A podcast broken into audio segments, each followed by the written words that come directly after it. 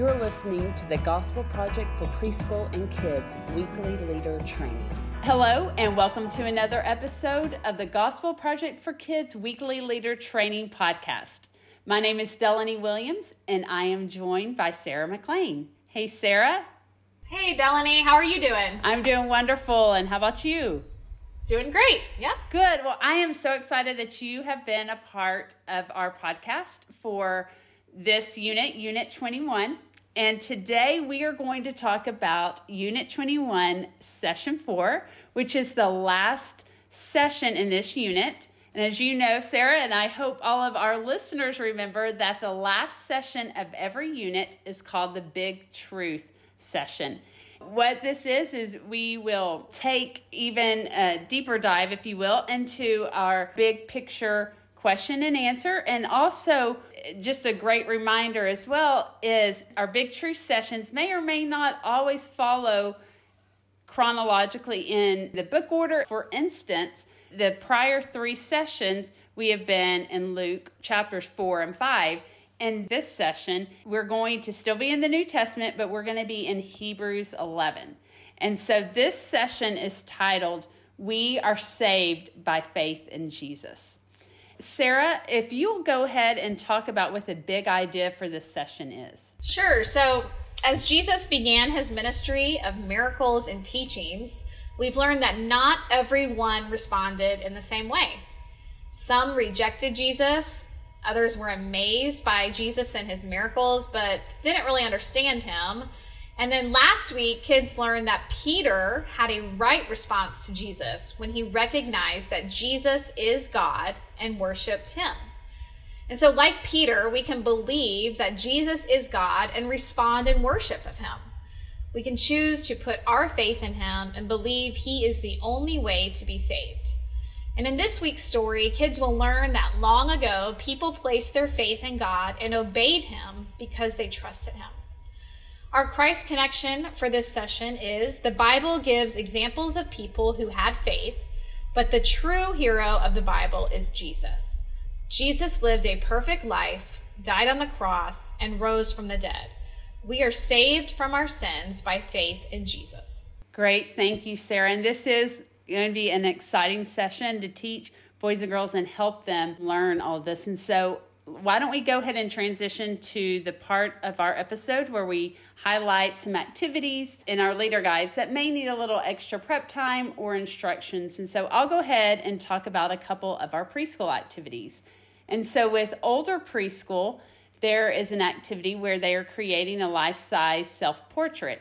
Some of our teachers, you may be thinking, we don't have a room large enough for every child to be able to, you know, to make a life size portrait. And so, in that case, maybe you don't have all the supplies for that. Something that you could do is give each child a piece of paper and ask them to draw a self portrait of their face. Only so that's that's one way that you can alter that activity depending on your church and your supplies and the situation and your classroom size that you have as well. Then looking for at our preschool worship leader guide, there's an activity where they're playing a review game. As you'll see in the activity, it talks about and calls for few two liter bottles. And you may be thinking, where can I get two liter bottles? You know, if you do not have two liter bottles, a suggestion might be to use some hula hoops, three hula hoops, or either a cardboard tube for each one of those. And so the thought that we need to remember with this is part of the reason why you're using the two liter bottle is because the children are going to be tossing something to knock it down or to hit it. And so with that, you want to make sure something is large enough that will be easy enough for them to to knock down. For instance, if you use a small water bottle, that would be really difficult for especially preschooler to accomplish and all that. And so that's why the suggestion is with the that you could use a hula hoop too. And you can read more about that activity in the leader guide to see how you'll use those to review the Bible story. And so, Sarah, those were just a couple of the preschool activities I wanted to highlight. Why don't you go ahead and talk about some in our kids' resources? Sure. So, for kids' worship, and the additional activity, there's an activity called group juggling. And for this, you might want to add in practice of the key passage by having the kids say a word of the key passage each time the ball is tossed. So that's just another great idea for review because we always want to be encouraging kids to hide God's word in their heart and to review the Bible verses that we go over each week. And then for midweek, there's a group demonstration, and this is called Talk About Worship. And for this, if a person is not actually able to come to class during that time frame, an alternative is to ask if they could record a video for your kids to watch talking about the points mentioned in the leader guide. So in the leader guide, there's specific points there. And we know that sometimes it's not always feasible to have a person come because schedules and just different things going on. So now that we live in this wonderful technology age, we can always just record a video and have the kids watch that as well. That's great. Fun activities for them to be doing with our kids' classes as well. And so, Sarah, let's go ahead and talk about things that excite us or stand out to us about this session. Right. So we've learned at the beginning of this of this unit that our big picture question is how can we be saved?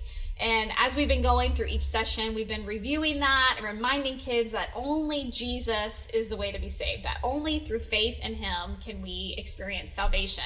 And so I really love that this session hones in on that. And even in the Christ connection, how it says Jesus is the true hero of the Bible. I think that for a lot of us that have grown up in church, we come to Hebrews 11 and we refer to it as the hall of fame of faith, right? And we see all these amazing people and we think, wow, they had so much faith and they were just so amazing. But really, when it comes down to it, it's not their faith that's so amazing which they did have amazing faith but it's it's the object of their faith right? And that is christ. That's jesus. And so we have to remember that they were just ordinary people like us. They were sinners. But it's jesus who's the true hero of the bible and that the object of their faith jesus christ is the hope that they had that that um, allowed them to persevere in those difficulties that allowed them to continue pressing on um, toward the goal of one day meeting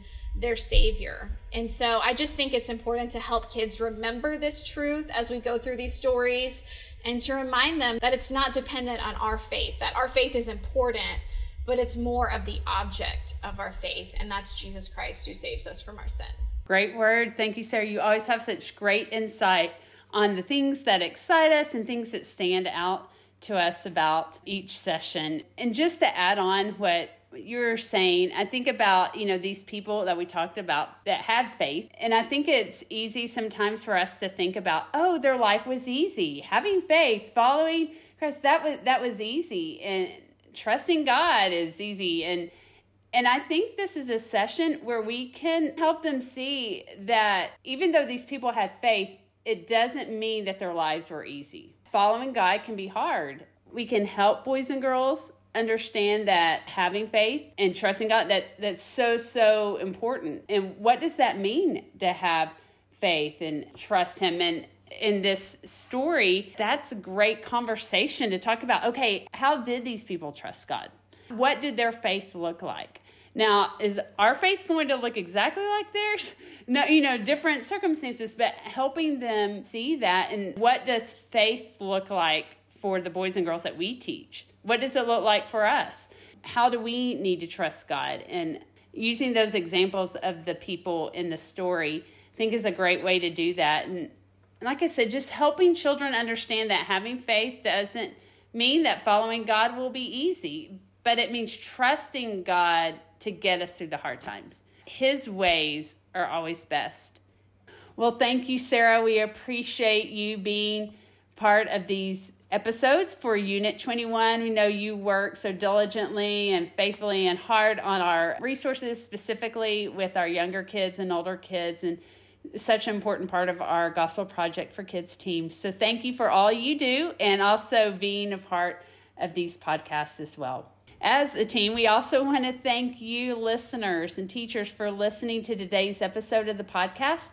And we hope that you have found it helpful for you as you prepare to teach the Gospel Project for kids in preschool. Thanks for listening to this week's leader training for the Gospel Project for Preschool and Kids. For more resources to help you focus your ministry on the gospel, please visit gospelproject.com.